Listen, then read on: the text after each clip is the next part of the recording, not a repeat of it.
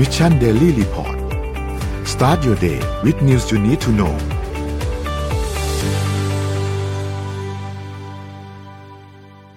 สวัสดีครับยินดีต้อนรับเข้าสู่ Mission Daily Report ประจำวันที่ 19 สิงหาคม 2565 นะครับ วันนี้คุณอยู่กับพวกเรา 3 คนตอน7โมงถึง8โมงเช้า สวัสดีพี่โทมัส สวัสดีพี่เอ็มครับ สวัสดีสวัสดีครับ สวัสดีค่ะนนท์ ครับเดี๋ยววันนี้เราค่อยๆไปอัปเดตตัวเลขต่างๆ กัน แล้วก็อัปเดตเรื่องราวต่างๆกันด้วยนะครับว่ามีอะไรเกิดขึ้นบ้างในช่วง 24 ชั่วโมงที่ผ่านมานะครับเราไปดูตัวเลขกันก่อนครับตัวเลขการฉีดวัคซีนล่าสุดเป็นยังไงครับ วัคซีนล่าสุดฉีดไปประมาณ 35,000 โดสนะครับก็เป็นเข็มที่ 3 ประมาณ 24,000 นิดๆนะครับ45.2%ของประชากรนะครับสำหรับเข็มบูสเตอร์เข็มที่3นะครับไปดูถัดไปเลยครับสถานการณ์ผู้ป่วยครับผู้ติดเชื้อรายใหม่ 2,461 ตัวเลขผู้เสียชีวิตอยู่ที่ 28 นะครับ ใส่เครื่องช่วยหายใจ 511 แล้วก็อาการหนัก 943 นะครับ ตัวเลขก็ยังทรงๆ ไม่ได้มีการขยับเยอะมากนะครับ ไปดูถัดไปครับที่ดัชนีตลาดหลักทรัพย์บ้านเราครับเซ็ตครับเซ็ตบ้านเราติดลบ 0.22%นะครับ อยู่ที่ 1,636.07 นะครับ แล้วก็หุ้นต่างประเทศนะครับ ไปเริ่มที่สหรัฐครับ ดาวโจนส์ครับติดลบ 0.16%นะครับ NASDAQ ติดบวก 0.06%นะครับ NYSE ติดลบ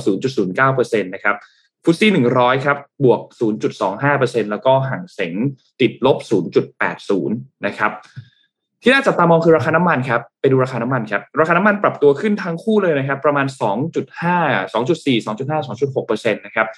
WTI ครับอยู่ที่ 90.24 นะครับ แล้วก็ Brent crude oil อยู่ที่ 96.09 นะครับ ก็มีการปรับตัวขึ้นมาทั้งคู่เลยนะครับ ราคาทองคำก็ปรับตัวขึ้นเล็กน้อยครับ อยู่ที่ 1,762.06 นะครับ บวกขึ้นมา 0.02%นะครับ ส่วนคริปโตเคอเรนซีไม่ได้มีการขยับเยอะมากนะครับบิตคอยน์ก็ยังอยู่ที่เดิมนะครับ ประมาณ 23,000ถึง24,000นะครับอีเธอเรียมครับ 1,800 นะครับ b i n a n c e 304 Solana 41 แล้วก็ Bitkub Coin อยู่ที่ 2.47 นะครับ ก็ไม่ได้มีการขยับตัวเยอะมากสำหรับตัวคริปโตเคอเรนซีครับ นี่คืออัปเดตตัวเลขทั้งหมดครับ เดี๋ยววันนี้เราเริ่มต้นกันที่เรื่องไหนดีครับ พี่โทมัสพี่เอ็มครับอืมนี่ค่าเงินมันลงมาเยอะมากแล้วนะ ได้เราเราไม่ได้อัปเดตค่าเงินเท่าไหร่เนอะแต่ค่าเงินตอนนี้รู้สึกจะลงมาสามสิบสี่สาสิบห้าแล้วใช่ใช่ใช่ครับอ่าเงินบาทหลังจากที่มันแบบสามสิบเจ็ดคนก็กลัวจะสี่สิบหรือเปล่าเออคือมันไม่ใช่เฉพาะแค่แบบว่าอ๋อก็เฉพาะสินค้านำเข้าคือ ไอไอสินค้าขายในประเทศมันก็มีว่า raw mat ที่เป็นสินค้านำเข้าประกอบอยู่ด้วยปนๆกันไปนะฮะมันไม่แบบครับเดี๋ยวนี้มันเนาะ globalization นะฮะมันไม่มีแบบเคนี่ฉันอยู่ของฉันเราอยู่กันเฉพาะภายในประเทศสบายๆแล้วมันไม่มีอะนะเพราะฉะนั้นพอค่าเงินแพงมากมันก็ทำให้นะครับของมันก็แพงไปด้วยแต่นี้ก็แล้วก็ค่าน้ำมันเอ่อราคาน้ำมันใช่ไหมเมื่อกี้ดูไม่ทัน แต่ก็อยู่ประมาณเก้าสิบเหรียญอะไรประมาณประนี้มาณใช่ไหมเก้าสิบครับเก้าสิบนิดๆนึงครับพี่โทมัสเหมือนเสียงจะแตกนิดนึงครับพี่เอาเลยฮะอะเดี๋ยวคุยกันไปก่อนเดี๋ยวขอพี่แก้ไมค์ก่อนไม่ได้ไปเป็นไร ได้ครับ ค่ะอ่าไปที่ข่าวมีข่าวน่าตื่นเต้นมาก ๆ เลยข่าวหนึ่งค่ะครับอิพี่สเอ็มราเอลเนี่ยเขากำลังวิจัยและพัฒนาตัวอ่อนมนุษย์ค่ะ ตัวอ่อนมนุษย์เพื่อหวังใช้เป็นอวัยวะปลูกถ่ายยืดไขอายุของมนุษย์ คือฟังแล้วแบบว่ารู้สึกกลัวมากไม่คืหอนูไม่ชอบหนูไม่ชอบข่าวนี้เลยพี่กลัว โอเค เซลล์ต้นกำเนิดนะคะ หรือที่รู้จักกันในสเต็มเซลล์เนี่ยคือหนึ่งในเทคโนโลยีที่กำลังเข้ามามีบทบาทด้านการแพทย์มากขึ้น ทุกคนก็คงรู้ว่าแบบอยากจะอ่อนเยาว์นะคะ ต้องใช้สเต็มเซลล์เนื่องจากเซลล์ต้นกำเนิดเหล่านี้เนี่ยสามารถปรับเปลี่ยนไปเป็นเซลล์เนื้อเยื่อหรืออวัยวะใดในร่างกายของมนุษย์ได้ตามที่ต้องการ ซึ่งมีประโยชน์อย่างมากในการรักษาโรคที่จำเป็นจะต้องใช้อวัยวะทดแทนค่ะ เช่นโรคไตระยะสุดท้าย โรคหัวใจล้มเหลว โรคตับเป็นต้น ทั้งนี้การเพาะเลี้ยงเซลล์ต้นกำเนิดเนี่ยอาจจะต้องพึ่งพาเทคนิคพิเศษในการเลี้ยงเซลล์ ให้เจริญเติบโตไปเป็นเนื้อเยื่อหรืออวัยวะตามที่ต้องการ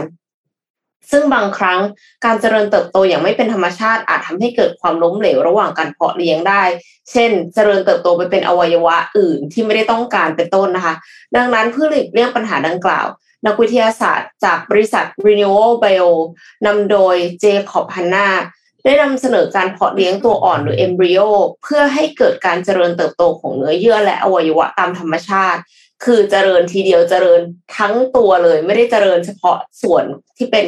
แต่ละอวัยวะอะค่ะ เพื่อช่วยลดข้อผิดพลาดในระหว่างการเพาะเลี้ยงได้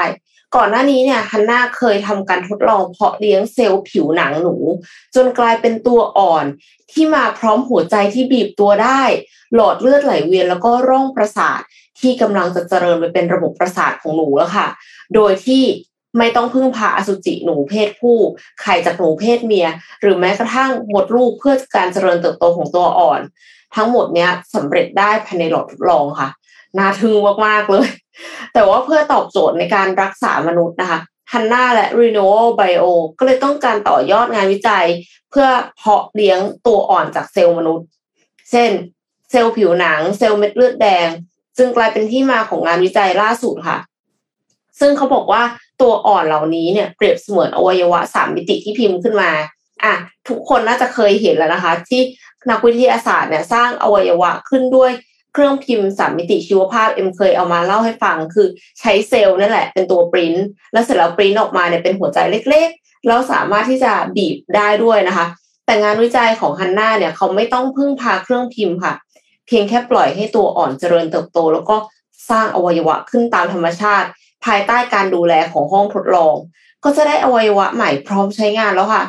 นอกจากนี้เนี่ยการสร้างตัวอ่อนเทียมขึ้นมาจากเซลล์ร่างกายของมนุษย์ หมายความว่าร่างกายของคนคนนั้นเลยเนี่ย มันจะช่วยลดการตอบสนองของภูมิคุ้มกันต่ออวัยวะปลูกถ่ายได้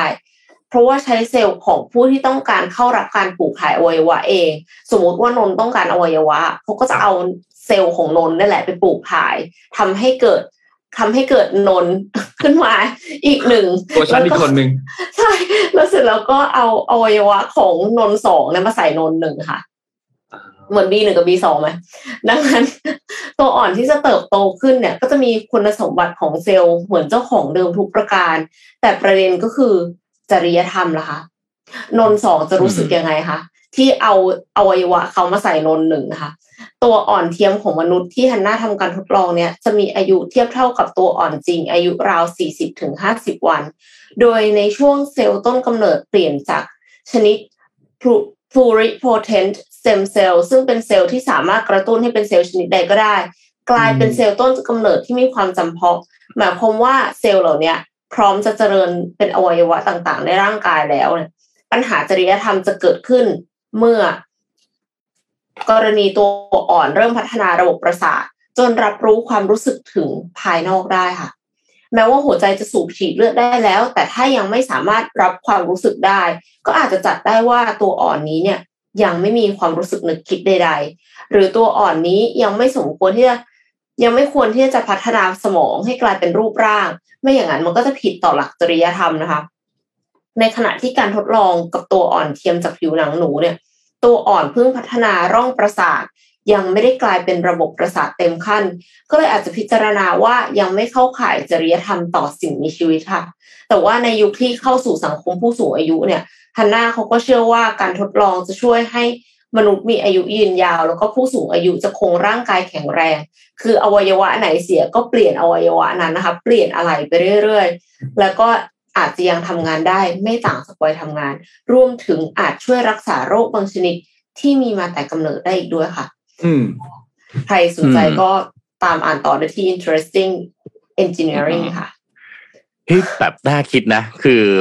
สมมุตินนอนเอ็มจะรู้สึกยังไงเนอะว่าแบบพอโตมาเนี่ยเพิ่งรู้ว่าตัวเองเป็นแค่อะไหล่ของตัวเราเองในอนาคตโอ้โหคือคือมันคงไม่ไปถึงจุดที่มีความรู้สึกนึกคิดถึงขนาดนั้นอันนั้นนี่แบบว่า เอ็มคิดว่านะอย่างเราต้องห้าขวบพี่โทมัสอื้อหือแต่ว่าอันนี้คือก็เขาบอกว่าแค่เป็นเอมบริโออะท้าทายคือ อะจะใช้ชีวิตทุกวันนี้นะฮะ มีอริยสัจสี่ไว้แล้วกัน นะฮะอะนึกถึงอริยสัจสี่ไว้เหรอคะนะค่าไฟด้วยใช่ไหมคะนะชีวิตมันมีความนะมันต้องเดินมันต้องมีมันจะเอาแต่ความสุขมันจะเอาแต่นะ ตัวเราเป็นครับผมเป็นหลักไม่ได้นะฮะอริยสัจสี่นะครับ ทุกครับสมุทัยนิโรธมรรคครับนะครับอะพี่พาไปเรื่องนี้ฮะเมื่อเมื่อต้นอาทิตย์ที่ผ่านมานะเรื่องโควิดที่จีนนี่เขาก็ยังยังยังปิดปิดเปิดเปิดอยู่นะครับนะฮะบ้านเรานี่ไม่ไม่ไม่ค่อยเท่าไหร่แล้วเนาะจะเรียกว่าแบบ ไอ้พวก ATK พวกอะไรพวกนี้ก็ไม่ค่อยไม่ค่อยซีเรียสแบบว่าเหมือนน้อยลงเยอะมากช่วแรๆแล้วอยู่ในห้างใช่ไหมคครับนยังไม่ใส่หน้ากากเลยค่ะบางทีใช่แต่ที่จีนนะ ล่าสุดเนี่ย คือเมื่อต้นอาทิตย์ที่ผ่านมาเนี่ยว่ามันมีคลิปออกมานะฮะ ที่อีเกียเนี่ย คนเอ่อคนก็ไปเดินซื้อของไปเลือกช้อปปิ้งใช่ไหมแล้วก็อยู่ดีๆ เนี่ย คนก็แตกตื่น เพราะว่าเขามีประกาศนะฮะว่าเฮ้ยพบเหมือนกับว่าพบคนติดโควิดอะพอพบคนติดโควิดทำไงฮะ คือแย่งกันหนีแย่งกันหนีเพราะอะไรครับ เพราะว่า มันเหมือนจำได้ไหมที่พี่เคยเอาไอ้เรื่องดิสนีย์แลนด์มามาอ่านให้ฟังอะครับคือพอประกาศพบปิดพบพบว่ามีคนติดโควิดปั๊บนี่เขาปิดเลยฮะกลับบ้านก็ไม่ได้ไปไหนก็ไม่ได้นะทีนี้ที่ที่เอ่อจีนเนี่ย CNN ก็รายงานว่าที่อีเกียที่เซี่ยงไฮ้ของจีนเนี่ยนะครับ ก็โกลาหลวุ่นวายนะครับ มีวิดีโอที่หลุดไปในโซเชียลที่นักช้อปปิ้งชาวจีนเนี่ยโกลาหลวิ่งหนีออกจากห้างนะครับ แล้วก็เผชิญหน้ากับเจ้าหน้าที่ที่คอยผลักผลักไว้ไม่ให้ออกอะ อยู่ตรงประตู คิดสภาพนะ เหมือนหนังไหม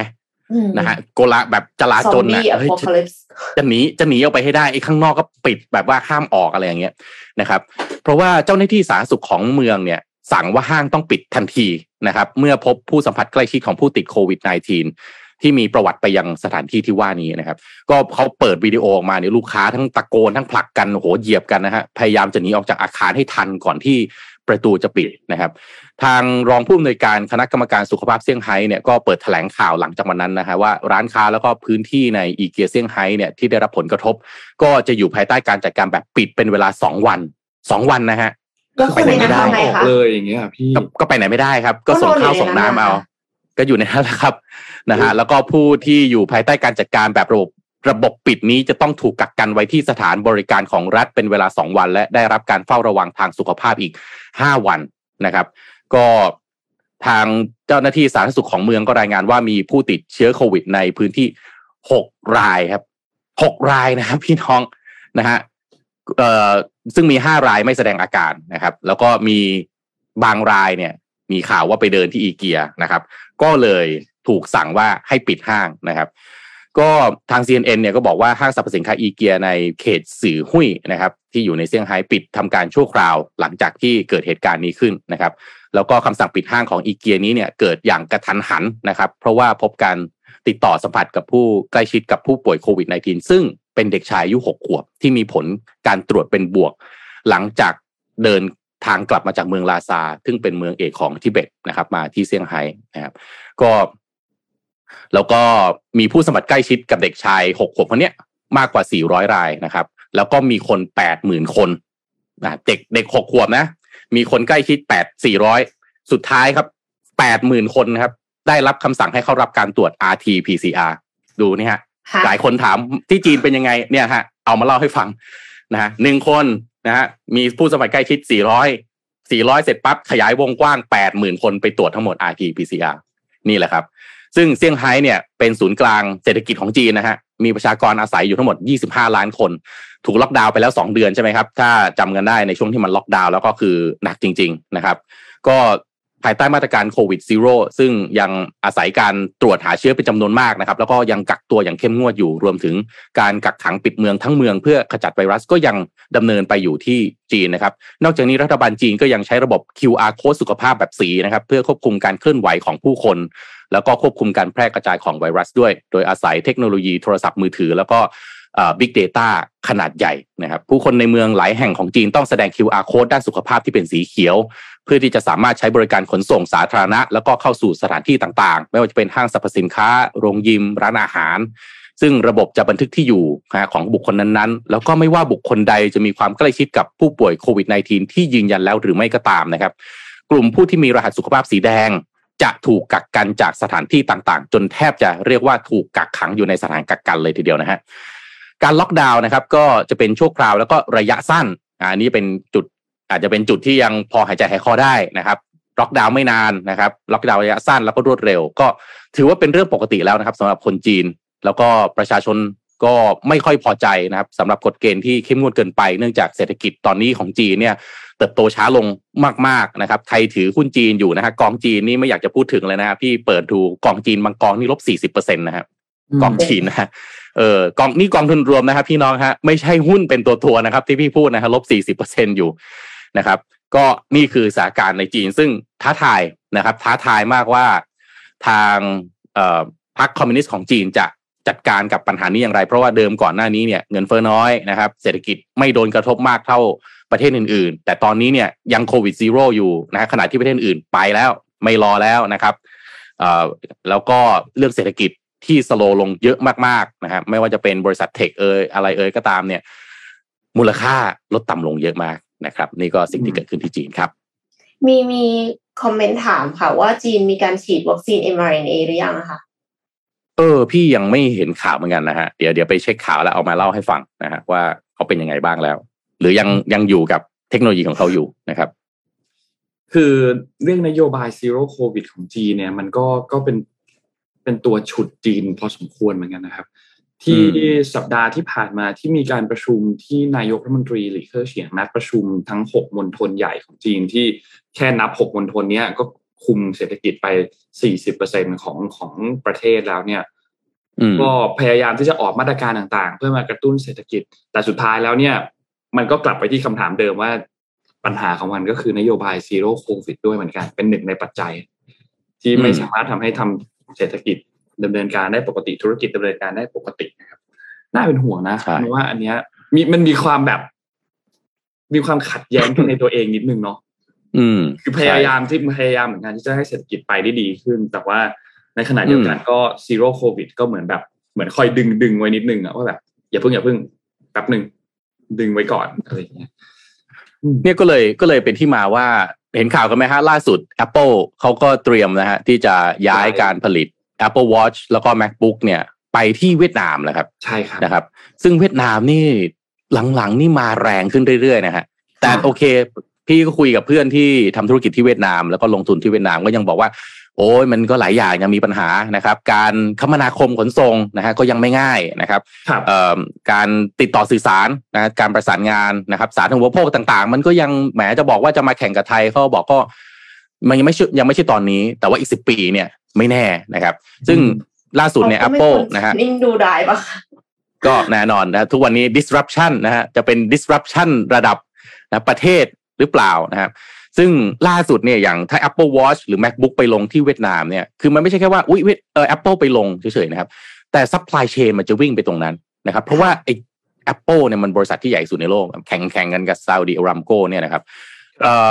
มันต้องใช้ไอ้ตัวชิปเซตนะฮะมันต้องใช้อุปกรณ์อีกเยอะแยะมากมายเลยนะครับ ซึ่งหลังจากย้ายฐานการผลิตที่จีนก็จะทำให้ซัพพลายเออร์เนี่ยสร้างโรงงานผลิตเพิ่มเป็น 22 แห่งจาก 14 แห่งนะฮะในปีเดิมเดิมเนี่ยมีถ้านับจาก 2018 เนี่ยมี 14 แห่งจะขยายเป็น 22 แห่ง ซึ่งถ้าแบบนี้แปลว่าไม่ใช่ Apple เท่านั้นนะฮะที่จะออกจากจีนนะครับอีกหลายอีกหลายบริษัทนะครับ Google Dell Amazon นตอนนี้ไปลงที่เวียดนามนะครับ ซึ่ง มันจะไปกันเป็น supply chain นะซัพพลายเออร์ของ Apple รายใหญ่อย่าง Luxshare Precision Industry แล้วก็ Foxconn นะฮะก็เริ่มทดสอบการผลิต Apple Watch เป็นครั้งสุดท้ายที่อยู่ในอ่าภาคเหนือของเวียดนาม แล้วก็มีเป้าหมายจะผลิตนอกประเทศจีนเป็นครั้งแรก ซึ่งเกิดขึ้นที่เวียดนามนะฮะปัจจุบันเนี่ยเวียดนามก็เป็นฮับการผลิตสำคัญของ Apple นอกจีนแล้วนะครับ โดยผลิตภัณฑ์หลักของ Apple ไม่ว่าจะเป็น iPad นะฮะ AirPods นะครับแล้วก็ Apple Watch นะครับ ซึ่งเป็นเทคโนโลยีมันเป็นขนาดเล็กอะพอมันเล็กมันต้องเป็นเทคโนโลยีที่ซับซ้อนนะครับมีชิ้นส่วนขนาดเล็กนะครับจำนวนมาก ซึ่งถ้า Apple ย้ายการผลิตมาที่เวียดนาม น่าจะเป็นการยกระดับอุตสาหกรรมไฮเทคของเวียดนามขึ้นไปอีกขั้นหนึ่งได้นะครับ แล้วก็เอ่อ BYD ก็ไปย้ายฐานผลิตไปที่เวียดนามแล้วด้วยนะฮะ Foxconn ก็สร้างโรงงานผลิต iPad นะครับ ซึ่งกำลังเจรจาซัพพลายเออร์ในการผลิตอุปกรณ์อื่น ๆ ที่เวียดนามอีกด้วยนะครับ ก็ผลิตภัณฑ์อื่นๆนะฮะยกเว้น iPhone ในเวียดนามอะยังไม่มีการผลิตนะครับเอ่อเนี่ยน่าน่าน่าคิดเหมือนกันนะ ว่าแล้วมันจะไปถึงไหนพี่พี่พี่ตอบเรื่องข่าวเวียดนามให้อีกนิดนึงเลยนะฮะไหนครับๆว่าพูดถึงเวียดนามแล้วนะขออนุญาตได้ครับต่อเลยนะฮะล่าสุดเนี่ยนะฮะมาแล้วครับผม high speed เวียดนามฮะ นะฮะรถไฟความเร็วสูงเวียดนามนะครับเป็น project สองล้านล้านตอนแรกได้ยิน project สองล้านล้านพี่ก็หูผึ่งเฮ้ยประเทศไทยเอาอีกแล้วเหรอแต่ครั้งนี้นะครับ project นี้จะเกิดขึ้นที่เวียดนามนะครับซึ่งรอยเตอร์เนี่ยรายงานว่ากระทรวงคมนาคมของเวียดนามนะครับพิจารณาผลักดันโครงการสร้างเส้นทางรถไฟความเร็วสูง หรือ High Speed Railway เส้นทางยาว จากเหนือจดใต้คือเวียดนามต้องบอกอย่างนี้ คือถ้าจากภาคใต้วิ่งไปภาคเหนือรู้สึกจะวิ่งถ้าถ้าขับรถนะไกลมาก เพราะมันอ๋อเพราะมันเป็นตุ๊กตัวเอสอย่างเงี้ยมันวิ่งตัวเอสนะมันเป็นตัวเอสอย่างเงี้ยมันต้องวิ่งอ้อมเยอะนะครับ ก็เขาประเมินมูลค่าเบื้องต้นของไอ้ High Speed Railway อันนี้เนี่ยนะครับ ประมาณ 2 ล้านล้านบาท หรือคิดเป็นเงินต่างประเทศก็ 58,700 ล้านเหรียญสหรัฐนะครับ โดยรัฐบาลเวียดนามก็แถลงข่าวเมื่อวันที่ 14 สิงหาคมที่ผ่านมาว่ากระทรวงคมนาคมของเวียดนามจะยื่นข้อเสนอนะครับ ในการก่อสร้างรถไฟ high speed ระยะทางเนี่ย 1,545 กิโลเมตรนะครับ เข้าสู่ที่กระทุมที่ประชุมโปลิตบูโร หรือคณะกรรมการกลางพรรคคอมมิวนิสต์แห่งเวียดนามในเดือนกันยายนที่จะถึงนี้นะครับ โดยวัตถุประสงค์ของโครงการก็คือการลงทุนโครงสร้างพื้นฐานด้านคมนาคม เพื่อส่งเสริมเศรษฐกิจที่เติบโตอย่างรวดเร็วของประเทศ โครงการนี้นะครับจะเริ่มก่อสร้างเฟสแรกระยะ 665 กิโลเมตรนะครับเงินลงทุน 24,720 ล้านเหรียญสหรัฐ แล้วก็ตั้งเป้าจะเปิดใช้งานให้ได้ภายในปี 2032 นะครับ หรือเป็นพศก็ 2575 ก็อีก 10 ปีนะครับกำหนดเสร็จสิ้นโครงการทั้งหมดภายในปี 2045 นะครับด้านสื่อท้องถิ่นของเวียดนามนะครับ ก็รายงานเพิ่มเติมว่ารถไฟเนี่ยวิ่งด้วยความเร็ว 320 กิโลเมตรต่อชั่วโมงนะครับ 320 กิโลเมตรต่อชั่วโมง 1,545 กิโลเมตรเนี่ยวิ่งผ่านทั้งหมด 20 จังหวัดนะครับสำหรับดูแล้วเนี่ยนะฮะ รถไฟตรงนี้น่าจะทำให้การค้าการขายในเวียดนามเนี่ยเติบโตได้อีกค่อนข้างมาก เพราะว่าเศรษฐกิจเวียดนามเนี่ยฮะมันจะขับเคลื่อนโดยฮานอยฮานอยนี่จะเป็นแบบจะเป็นพวกหน่วยงานราชการนะอยู่ทางเหนือนะฮะแล้วก็โฮจิมินห์เนี่ยอยู่ทางใต้ก็จะเป็นแบบออกแนวนะเมืองเศรษฐกิจนิดนึงค้าขายคนแบบค่อนข้างจะยิ้มแย้มแจ่มใสฮานอยที่อยู่ทางเหนือเขาก็จะ ขรึมๆนิดนึงนะครับ ด้านธนาคารพัฒนาเอเชียหรือ ADB ก็ออกนะฮะรายงานเดือนกรกฎาคมที่ผ่านมานะฮะคาดการเติบโตทางเศรษฐกิจของเวียดนามในปีนี้นะครับ ว่าจะอยู่ที่ 6.5%แล้วก็รายงานระบุว่าการค้าของเวียดนามขยายตัวอย่างต่อเนื่องในช่วงปีแรกของปีนี้นะครับ ส่วนการเคลื่อนย้ายแรงงานภายในประเทศนะฮะภาคการผลิตแล้วก็ภาคการบริโภคฟื้นตัวทุกอย่างอย่างรวดเร็วนะครับ อย่างไรก็ตามก็เศรษฐกิจเวียดนามก็ยังเผชิญกับ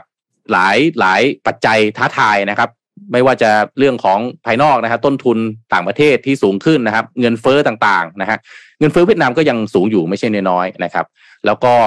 หลายสิ่งหลายอย่างครับ เวียดนามดูแล้วคล้ายๆกับพูดไปพูดมาอาจจะคล้ายๆกับประเทศไทยสมัยก่อนก็ได้นะ แล้วก็นะฮะมีแต่ประเทศไทยถ้ายังนะชิวๆแบบนี้ก็ไม่แน่นะ วันหนึ่งเขาเข้ามาใกล้เรื่อยๆใกล้เรื่อยๆนี่ ไม่แน่เหมือนกันนะฮะ ก็เราคุยเรื่องนี้กันมาหลายปีเนาะเรื่องเวียดนามจะแซงไทยหรือเปล่าลำตายทีไม่รู้นะฮะ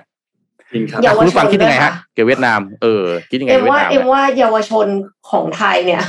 คือเท่าที่คือเอ็มก็ไม่ได้เคยสัมผัสเยาวชนเวียดนามนะแต่ว่าเคยได้ยินข่าวมาตลอดว่าเขาขยันมากไม่ว่าจะเป็นขยันเรียนหรือว่าขยันทำงาน แต่ว่าเด็กๆไทยอะค่ะ มีหลายคนที่เอ็มเคยสัมผัสเอ็มรู้สึกว่าเขาค่อนข้างจะสบายๆเกินไปแล้วหรือเปล่า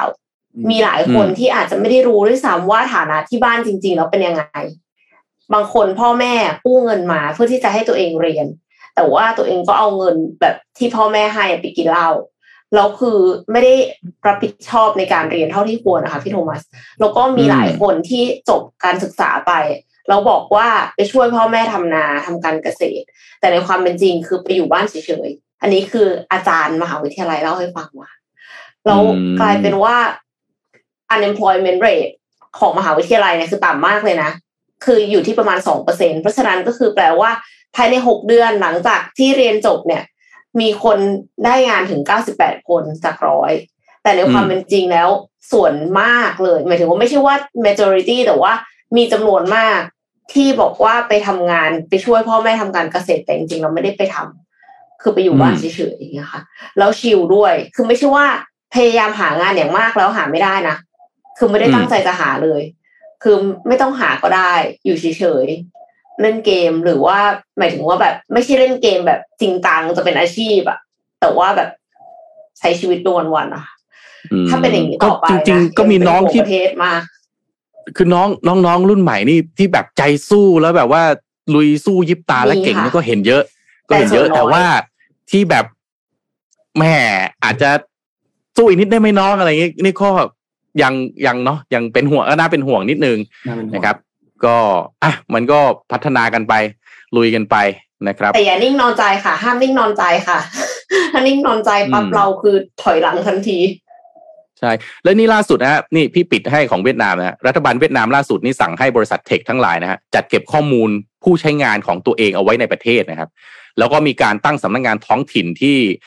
เพิ่มกฎระเบียบความเข้มงวดด้านความปลอดภัยทางด้านไซเบอร์ด้วยนี่นี่เราสั้นๆให้นะฮะกฎระเบียบใหม่เนี่ยออกเป็นกฤษฎีกฤษฎีกาเมื่อวันเมื่อวานซืนที่ผ่านมาเมื่อวันพุธที่ผ่านมาเองนะฮะมีผลบังคับให้บริษัทโซเชียลมีเดียต่างๆนะครับ ไม่ว่าจะเป็น Google นะหรือ Facebook นะครับ Facebook หรือ Meta เนี่ยนะฮะรวมถึงผู้ให้บริการโทรคมนาคมต่างๆเนี่ยเริ่มวันที่ 1 ตุลาคมนี้เนี่ยนะฮะข้อมูลของผู้ใช้งานอินเทอร์เน็ตทั้งหมดนะฮะตั้งแต่บันทึกทางการเงินข้อมูลข้อมูลทาง biometrics นะครับไปจนถึงข้อมูลเกี่ยวกับเชื้อชาติ มุมมองความเห็นทางการเมืองนะฮะหรือข้อมูลใดๆก็ตามที่สร้างขึ้นโดยผู้ใช้งานที่อยู่บนอินเทอร์เน็ตเนี่ยจะต้องถูกจัดเก็บภายในประเทศเท่านั้นครับ ครับโอ้โห นี่ออกกฎแบบนี้นะฮะ นอกจากนี้ก็ยังระบุว่าเจ้าหน้าที่นะมีสิทธิ์ที่จะออกคำร้องขอรวบรวมข้อมูล เพื่อวัตถุประสงค์ในการสอบสวน แล้วก็ขอให้ผู้บริการลบเนื้อหา หากพบว่าละเมิดหลักเกณฑ์ของรัฐบาลด้วยนะครับแล้วก็บริษัทต่างชาติมีเวลา 12 เดือนในการจัดตั้งการจัดเก็บข้อมูลในท้องถิ่นนะครับ แล้วก็หลังจากได้รับคำแนะนำจากกระทรวงความมั่นคงสาธารณะ และจะต้องจัดเก็บข้อมูลไว้ในประเทศ อย่างน้อยเป็นระยะเวลา 24 เดือนด้วยนะครับ รอยเตอร์ก็ติดต่อไปที่ Google แล้วก็ Meta ครับ ยังไม่ได้รับ feedback ฮะว่าคิดเห็นยังไงกับสิ่งที่เวียดนามออกกฎนี้มานะครับ นี่ก็เป็นอีกข้อหนึ่งนะฮะออกมา regulate ใหญ่แล้วนะฮะนะนี่พี่พี่โทมัสเวียดนามครับพี่โทมัสพูดถึงเรื่องจีนเมื่อกี้พอดีเลยนนมีข่าวเรื่องจีนกับไต้หวันมีสองอันแล้วก็พอพูดถึงจีนกับไต้หวันอีกอีกอันนึงที่ต้องพูดถึงก็คือสหรัฐเนาะคือสหรัฐเนี่ยเขามีกฎหมายอันหนึ่งที่เป็นกฎหมายเกี่ยวข้องกับเรื่องชิปส์ คือชื่อกฎหมายมันคือ Chips and Science Act นะครับ มูลค่ากฎหมายนี้มันจะอยู่ประมาณสัก 5.2 หมื่นพัน 5.2 หมื่นล้านดอลลาร์สหรัฐเนี่ยนะครับ ก็หลักๆแล้วเนี่ย objective ของตัวกฎหมายเนี้ยคือต้องการที่จะขยายการผลิตชิปในสหรัฐให้มันเยอะขึ้นนะครับ โดยตัวตัวนี้เนี่ยต้องบอกว่าคือในช่วงหลายปีที่ผ่านมาเนี่ยนะครับสหรัฐเขาพยายามที่จะควบคุมการผลิตชิปของจีน ไม่ให้ผลิตชิปเยอะเกินไป ซึ่งก็แน่นอนแหละว่าจีนเองก็ไม่พอใจอยู่แล้วฐานการผลิตชิปหลัก ๆ ของโลกตอนนี้ยังคงอยู่ที่ไต้หวันถูกไหมครับ แต่ว่าจีนเองก็พยายามที่จะผลิตชิปเองเหมือนกันนะครับ แต่แม้ว่าจะพยายามผลิตอยู่แต่ว่าด้วยเทคโนโลยีด้วยอะไรต่างๆเนี่ยมันก็ยังตามหลังไต้หวันค่อนข้างเยอะนะครับ ทีนี้ไอตัวกฎหมายอันเนี้ยที่ที่ออกมาของที่สหรัฐเนี่ยจีนก็มาวิจวิพากษ์วิจารณ์ตัวกฎหมายฉบับนี้พอสมควรเหมือนกันเพราะว่าตัวกฎหมายดังกล่าวเนี่ยพยายามที่จะ ไม่ให้จีนเนี่ยสามารถที่จะผลิตชิปได้เยอะยกตัวอย่างเช่น สมมุติว่ามีเงินทุนอยู่จากสหรัฐ ห้ามไปลงทุนให้ผลิตโรงงานในจีน ไม่สามารถที่จะทำได้ เป็นกฎหมายที่เหมือนควบคุมกันไว้นะครับ ซึ่งพอมันเป็นแบบนั้นเนี่ยแน่นอนว่าจีนเองเนี่ยนะครับ ก็ก็กล่าวหาเพราะว่ากฎหมายอันนี้มีส่วนที่ละเมิดหลักการของตลาด และมุ่งเป้าที่จะ ทำลายความพยายามของปักกิ่งในการที่จะสร้างอุตสาหกรรมเซมิคอนดักเตอร์นะครับซึ่งก็เป็นสัญญาณอันนึงอยู่แล้วในช่วงนี้ที่ตลาดในชิปในจีเนี่ยมันค่อนข้างที่จะชะลอตัวพอสมควรนะครับ ซึ่งต้องบอกว่าบางส่วนของกฎหมายอันนี้เนี่ยมีการบังคับใช้ไปแล้วในเดือนนี้นะครับ ซึ่งก็มีแพ็กเกจจูงใจต่างๆ ที่ค่อนข้าง ในในในในข่าวเนี่ยใช้คำว่าเลือกปฏิบัติต่อประเทศในเอเชีย เพราะว่าตัวกฎหมายเนี่ยจะมีข้อกำหนดอยู่ที่ห้ามบริษัทที่ได้รับเงินทุนจากสหรัฐเนี่ยมาขยายการผลิตชิปที่เป็นแบบขั้นสูงในจีนนะครับ ก็เลยมีการออกมาพูดถึงว่าคัดค้านนะครับ ทางด้านรองประธานสมาคมอุตสาหกรรมเซมิคอนดักเตอร์ของจีนเนี่ยก็ออกมาบอกว่า คัดค้านการดำเนินการที่เข้มงวดของสหรัฐในครั้งนี้ ซึ่งกำหนดเป้าหมายมุ่งไปเพียงแค่บางประเทศเท่านั้น แล้วก็ชี้ว่ากฎหมายดังกล่าวเนี่ยเป็นการเลือกปฏิบัติในการแข่งขันทางการตลาด แล้วก็สร้างสนามการแข่งขันที่ไม่เป็นธรรมนะครับ ซึ่งมันขัดต่อ WTO ก็คือหลักการค้าที่เป็นธรรมขององค์การการค้าโลกนะครับ เพราะฉะนั้นอันเนี้ยก็น่าสนใจมากว่าถ้ามีเนี่ยพอมันมีกฎหมายฉบับแบบนี้ออกมาเนี่ยนะครับ การขยายตัวของ ทุนที่มาจากสหรัฐที่จะไปผลิตในจีนเนี่ยมันก็น้อยลงอยู่แล้วนะครับ ยอดขายในจีนเนี่ยนะครับ ปีหกสี่เนี่ยขยายตัวมาสิบแปดเปอร์เซ็นตแต่ในปีเนี้ยอาจจะขยายเหลือเพียงแค่สิบห้าเปอร์เซ็นซึ่งยังขยายอยู่นะ แต่มันชะลอตัวลงนะครับ ซึ่งก็มีปัจจัยหลายอย่างครับ ไม่ได้เพียงไม่ใช่เพียงแค่ตัวกฎหมายฉบับนี้เท่านั้น แต่มันยังมีปัจจัยเรื่องของการชะลอตัวทางเศรษฐกิจ การล็อกดาวน์จากโควิดด้วยนะครับอีกอันหนึ่งครับที่น่าสนใจเช่นเดียวกัน เราต้องจับตามองคือสหรัฐตอนนี้เนี่ยมีการเจรจาข้อตกลงอันหนึ่งนะครับ เป็นข้อตกลงทางการค้าร่วมกันกับไต้หวันนะครับ แล้วก็ดูเหมือนว่าจะบรรลุแล้วด้วยนะครับ The U.S. ไต้หวัน Initiative on 21st Century Trade นะครับก็เป็นข้อตกลงแห่งการข้อตกลงทางการค้าแห่งศตวรรษที่ 21 นะครับ หลักๆเลยเนี่ยก็คือต้องการเพิ่มภูมิประโยชน์เกี่ยวกับเรื่องเศรษฐกิจ ระหว่างไต้หวันและสหรัฐนะครับ ซึ่งก็เป็นอีกสัญญาณอันนึงครับในการสนับสนุนไต้หวันจากสหรัฐนะครับ แล้วก็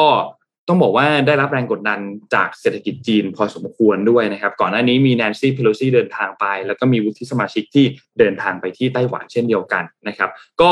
ข้อตกลงวันนี้เนี่ยได้บรรลุฉันทามตินะครับแล้วก็เริ่มเริ่มเจรจาการค้าระหว่างกันคาดว่าการเจรจารอบแรกเนี่ยจะมีขึ้นในช่วงฤดูใบไม้ร่วงนะครับอีกไม่กี่เดือนหลังจากนี้นะครับก็คาดว่าน่าจะมีการพูดคุยกันในข้อตกลงการค้าที่มีมาตรฐานระดับสูง แล้วก็ครอบคลุมพื้นที่การค้าถึง 11 เขตนะครับในพื้นที่บริเวณตรงนี้นะครับ ซึ่งก็ยิ่งเพิ่มความกดดันให้กับบริเวณไต้หวันเข้าไปอีก และรอบนี้ก็ดูเหมือนจะไม่ได้สนใจคำขู่ของจีนมากเท่าไหร่นักนะครับ คือถ้าเราไปดูเนี่ยนะครับจากข้อมูลของผู้แทนการค้าของสหรัฐเนี่ยไต้หวันเนี่ยเป็นคู่ค้ารายใหญ่อันดับ 9 ของสหรัฐนะครับ และที่สำคัญก็คือเป็นหนึ่งในซัพพลายเออร์เซมิคอนดักเตอร์ส่วนประกอบอิเล็กทรอนิกส์ต่างๆ ที่ใหญ่ที่สุดในโลก เพราะฉะนั้นไต้หวันสำคัญมากนะครับข้อตกลงฉบับนี้เนี่ยก็คิดว่าคงสร้างแรงกดดันต่อไปยังทางด้านจีนไม่มากก็น้อยครับ อืมแหม่เขาแข่งกันหนักนะ เขาเรียกว่าเขาเขาบี้กันหนักจริง ๆ นะดีครับสหรัฐจีนเนี่ยนะครับอะมีข่าวเครียดๆเยอะแล้วพี่พาไปเจ็ดโมงครึ่งบ้างนะครับ ทุกคนครับอ่า ข่าวเรื่องเจ็ดโมงครึ่งวันนี้ครับ เป็นเรื่องของคุณหมอท่านหนึ่งนะเป็นเคสจากคุณหมอท่านหนึ่งแล้วกันนะฮะคุณหมอท่านนี้เป็นแฟนคลับของรายการเราด้วยนะฮะอ่าชื่อคุณหมอแนทนะฮะคุณหมอแนทนิษฐาเอื้ออารีมิตรนะฮะคุณหมอแนทเนี่ยจบมหาแพทย์นะครับ จากมสวนะฮะตั้งแต่ปี 2548 จบอายุรกรรมนะครับ ปี 2555 จากพระมงกุฎนะครับ แล้วก็จบโรคระบบทางเดินหายใจ จากพระมงกุฎนะฮะแล้วก็จบเวชบำบัดวิกฤตนะฮะ ICU จากพระมงกุฎอีกทีนะครับ แล้วก็เริ่มเป็นสตาฟอยู่ที่โรงพยาบาลพระมงกุฎได้ 5 ปีก็ลาออกนะครับตอนเป็นสตาฟก็ที่อยู่ที่พระมงกุฎก็เป็นอาจารย์ ICU ด้วยนะครับ เป็นหมอปอดนะครับ แล้วก็ ตอนที่ตัวเองรักษาอยู่ ICU เนี่ยก็รู้สึกว่าเวลาที่รักษาคนไข้ไม่หายเนี่ย แล้วไม่รู้จะดูแลยังไงนะครับ ก็เลยไปเรียนต่อด้าน palliative care นะครับ palliative care เนี่ยพี่ก็เลยมากดหานะครับเขาบอกว่า palliative care เนี่ยเป็นการดูแลแบบประคับประคองนะครับ คือการดูแลที่มุ่งเน้นการเพิ่มคุณภาพชีวิตของผู้ป่วยแล้วก็ครอบครัว โดยลดความทุกข์ทรมานทั้งด้านร่างกายแล้วก็จิตใจสังคมแล้วก็จิตวิญญาณ แล้วก็การดูแลแบบประคับประคองเนี่ยสามารถที่จะให้การรักษาควบคู่กับการรักษาหลัก เช่น การรักษาโรคมะเร็งนะครับ ผู้ป่วยก็ยังได้รับการรักษาแบบมาตรฐาน เช่น การรับเคมีบำบัดนะครับ แล้วก็รับการรักษาการฉายรังสี โดยไม่ได้ไปจำกัดการรักษาที่ผู้ป่วยควรได้รับนะฮะแต่ในระยะท้ายที่สภาวะสภาวะร่างกายของผู้ป่วยอาจจะไม่เหมาะสมกับการรักษาเดิม เช่นทำคีโมนะครับ palliative care หรือการรักษาแบบประคับประคองเนี่ยแหละครับ มีส่วนช่วยให้ผู้ป่วยเข้าใจตัวโรค เข้าใจการพยากรณ์ของโรค เข้าใจการรักษา แล้วก็เข้าใจถึงผลประโยชน์และความเสี่ยงจากการรักษา แล้วก็ช่วยให้ผู้ป่วยตัดสินใจในการเข้ารับการรักษาได้ดียิ่งขึ้น โดยการดูแลแบบประคับประคองก็จะคำนึงถึงความต้องการ แล้วก็ความปรารถนาของผู้ป่วย แล้วก็ครอบครัวเนี่ยร่วมด้วยเสมอนะครับคุณหมอแนทเนี่ยเอาเรื่องหนึ่งมาเล่าให้ฟังนะครับ แล้วก็ค่ะแล้วก็โพสต์นะฮะบอกว่า ในวันแม่ที่ผ่านมาเนี่ย ดูคลิปเด็ก หญิงคนหนึ่งขึ้นมาอ่านเรียงความวันแม่ครับ แล้วก็รู้สึกสะท้อนใจน้ำตาจะไหลนะครับ คุณหมอเนี่ยเล่าย้อนกลับไปนะครับว่าเอ่อน้องคนเนี้ยนะเป็นลูกของคนไข้ที่จากไปคนหนึ่งของคุณหมอแนทนะครับ ปีที่ผ่านมาเนี่ยโควิด -19 ช่วงที่เดลต้านะระบาดรุนแรงมากๆเนี่ยมีครอบครัวหนึ่งติดยกบ้านนะครับ มีคุณพ่อคุณแม่แล้วก็เด็กน้อยอีกสองคน คุณพ่อเนี่ยอายุแค่สามสิบแปดปีนะครับมอาการคุณพ่อหนักกว่าเพื่อน ปอดแตกสองข้าง ออกซิเจนต่ำมาก คุณหมอพยายามทุกทางที่จะส่งตัวคุณพ่อไปยังโรงพยาบาลอื่นที่มีเครื่อง ECMO นะครับเครื่องช่วยหายใจ หรือที่จะพอที่จะทำอะไรได้มากกว่าโรงพยาบาลที่คุณหมอแนทอยู่ แต่ตอนนั้นก็อย่างที่ทราบกันช่วงที่วิกฤตจริง ๆ ไม่มีที่ไหนรับได้เลยนะครับ ในวันที่คุณพ่อกำลังจะจากไปนะครับ คุณหมอก็เลยไปบอกคุณแม่ของน้องนะครับ ซึ่งกลับบ้านไปแล้ว ให้มาหาคุณพ่อได้ แล้วก็ให้พาน้องมาได้เพื่อที่จะมาร่ำลากัน วันนั้นคุณหมอก็บอกว่าก็กอดคุณแม่เพื่อเป็นกำลังใจนะครับ คุณแม่พาลูกคนโตที่อายุแค่แปดขวบนะครับ ที่ยืนอ่านเรียงความวันแม่ในคลิปเนี่ยมาด้วยนะฮะน้องก็ร้องไห้ แล้วก็คุณหมอก็คุกเข่าลงแล้วก็บอกน้องว่าอะหนูรักแม่มากๆนะ คุณพ่ออยากให้พวกเราดูแลกัน แล้วก็กอดน้องจำได้ว่าน้องสะอื้นแล้วก็พยักหน้าหมอก็บอกว่าถือว่าเป็นอีกวันหนึ่งที่ยากจะลืมได้จริง ๆ นะครับ หลังจากนั้นคุณหมอแล้วก็คุณแม่ของน้องก็มีเจอกันทักทายกันบ้างนะครับ คุณหมอบอกว่าก็อยากจะเป็นคนหนึ่งที่ทำให้คุณพ่อที่จากไปสบายใจ แต่ก็ยอมรับว่าอาจจะทำอะไรไม่ได้มากนักนะครับ วันที่คุณแม่ทักมานะฮะว่าขอบคุณในวันที่คุณพ่อจากไปเนี่ย ขอบคุณที่ให้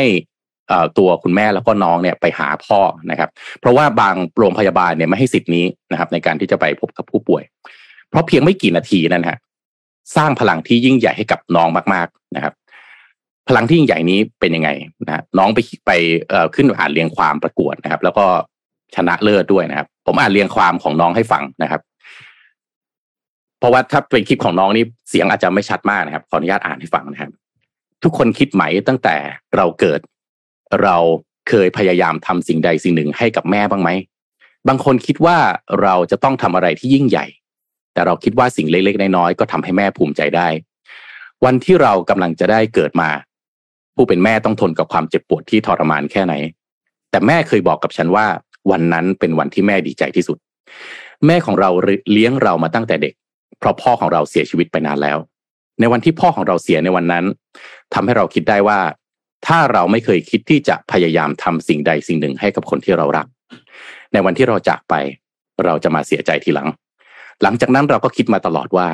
เราต้องเป็นคนที่ปกป้องแม่และน้อง ต้องมีความอดทน กล้าหาญเป็นผู้นำครอบครัว แม่ของเรารักพ่อของเรามาก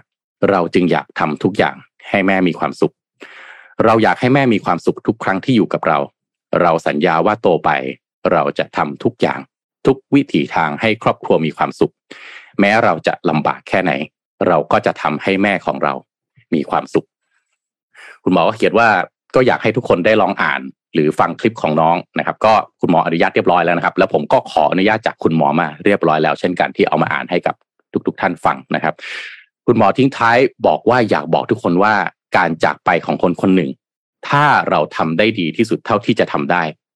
มันไม่ได้มีแค่มันไม่ได้มีผลแค่คนคนนั้นจะจากไปแบบดี แต่ผลของมันจะขยายไปถึงคนอีกหลายคน เป็นพลัง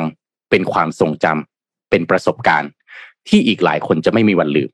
และมันอาจจะเปลี่ยนชีวิตใครอีกหลายคนได้เลยครับ แล้วก็ทิ้งท้ายนะฮะคุณหมอขอบคุณครอบครัวนี้ที่ให้โอกาสหมอได้ดูแลต่อทั้งทั้งที่คุณพ่อได้จากไปแล้ว แล้วก็เป็นสิ่งที่ยืนยันว่าที่ผ่านมา คุณหมอเขาบอกว่าก็เชื่อว่าได้ทำในสิ่งที่ดีที่สุดแล้วก็ถูกต้องที่สุดแล้วนะครับ คุณหมอปัจจุบันคุณหมอแนทปัจจุบันเปิดโรงพยาบาลชื่อคูนฮอสพิทอลนะครับ อยู่ในกรุงเทพนี่แหละ เป็นโรงพยาบาลที่เน้นเรื่อง palliative care โดยเฉพาะนะครับ ก็จริง ๆ อันนี้ไม่ใช่โพสต์แรกของคุณหมอนะครับ ผมก็ติดตามโพสต์ของคุณหมอมาหลายโพสต์ คุณหมอเอาเรื่อง ที่เวลาที่ต้องมีคนไข้จากไป แล้วก็มาเล่าให้ฟังเนี่ย เป็นสิ่งที่สร้างแรงบันดาลใจ ผมไม่ได้บอกว่าการจากไปเป็นสิ่งที่ดีนะครับ แต่อย่างที่คุณหมอเขียนเนี่ยแหละครับ การจากไปจะทำยังไง ให้มันเป็นสิ่งที่สร้างแรงบันดาลใจให้คนที่ยังอยู่ อยากมีชีวิตอยู่ต่อไป และทำสิ่งดี ๆ ให้กับคนรอบข้าง ก็ตั้งคำถามครับสำหรับคุณผู้ฟังทุกท่านครับ วันนี้ได้ทำอะไรดีๆ ให้กับคนที่เรารักหรือยังครับ ไม่ต้องเป็นเรื่องยิ่งใหญ่ก็ได้ครับ ขอบคุณสำหรับจุดผมครึ่งในวันนี้ครับ สุดยอดค่ะ คือจริง ๆ เอ็มเคยอ่านเรื่อง palliative care มาก่อน คือมีเหมือนเป็นสตาร์ทอัพแต่ว่าไม่เชิงเพราะว่าเขาเหมือนกับไม่ได้ตั้งใจว่าจะเก็บเงินด้วยซ้ำอะค่ะ จากคุณหมอกลุ่มหนึ่งเหมือนกัน เขาใช้วิธีว่าถ้าใครที่จะต้องมีผู้ป่วยที่เหมือนกับ แต่แต่อันนั้นคือเขาไม่ได้รักษาคู่กันแล้วนะคะพี่โทมัส คือเขาตัดสินใจยุติการรักษา เพราะว่าเหมือนคนไข้ทรมานมากแล้วกลายเป็นว่าคุณภาพชีวิตคนไข้ก็ไม่น่าจะดีขึ้น สุดท้ายแล้วก็คืออาจจะต้องจากไปโดยที่มีสายระยงระยางอยู่ที่โรงพยาบาลแล้วบางครอบครัวเนี่ยเขาก็เหมือนกับ ก็คิดว่าการทำแบบนี้จะทำให้คนไข้เป็นทุกข์ คุณหมอเนี่ยก็จะยินดีมาช่วยดูแลที่บ้าน คือมาดูว่าจะทำยังไงที่จะพัฒนาคุณภาพชีวิตของคนไข้ได้ แล้วก็คือถามครอบครัวและถามคนไข้ว่าต้องการอะไรในชีวิตจริง ๆ แล้วเนี่ย ความกลัวที่กลัวอยู่เนี่ย กลัวอะไร แล้วก็จะพยายามทำให้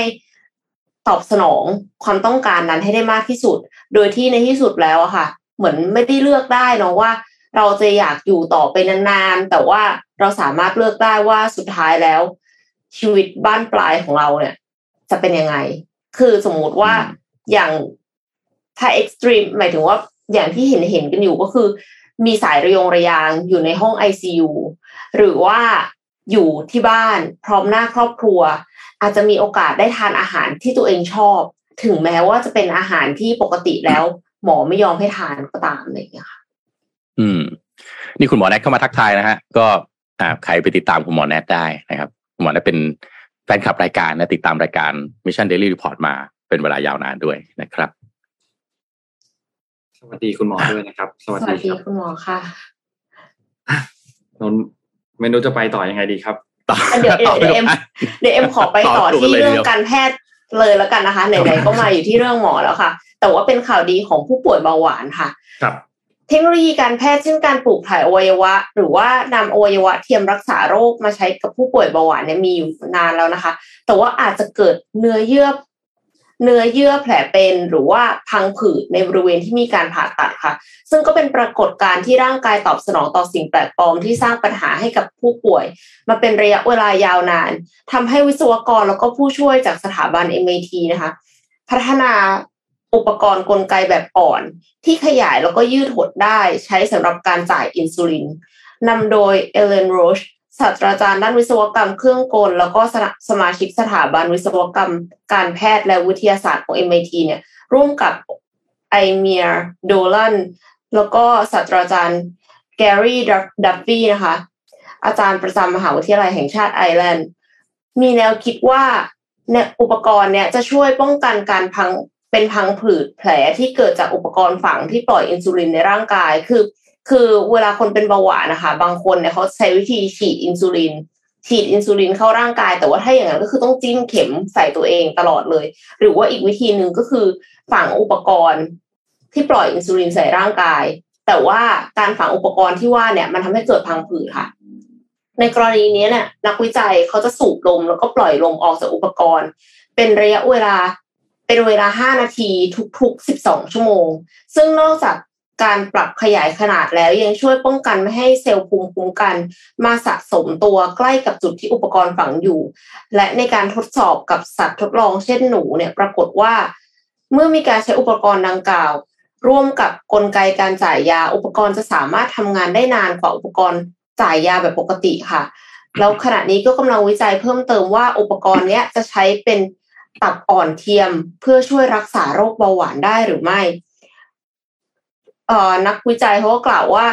ทดลองสร้างอุปกรณ์นี้ขึ้นมา เพื่อที่จะเพิ่มประสิทธิภาพในการใช้งาน แล้วก็ยืดอายุของอุปกรณ์จ่ายอินซูลิน ที่ฝังไว้ในร่างกายผู้ป่วย และยังสามารถพัฒนาอุปกรณ์เช่นนี้ให้ถูกใช้งานได้หลากหลายยิ่งขึ้นในอนาคตนะคะ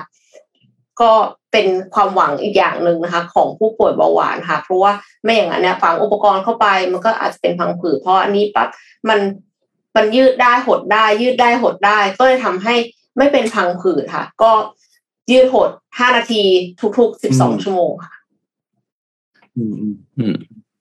ครับแม่การแพทย์ไปไกล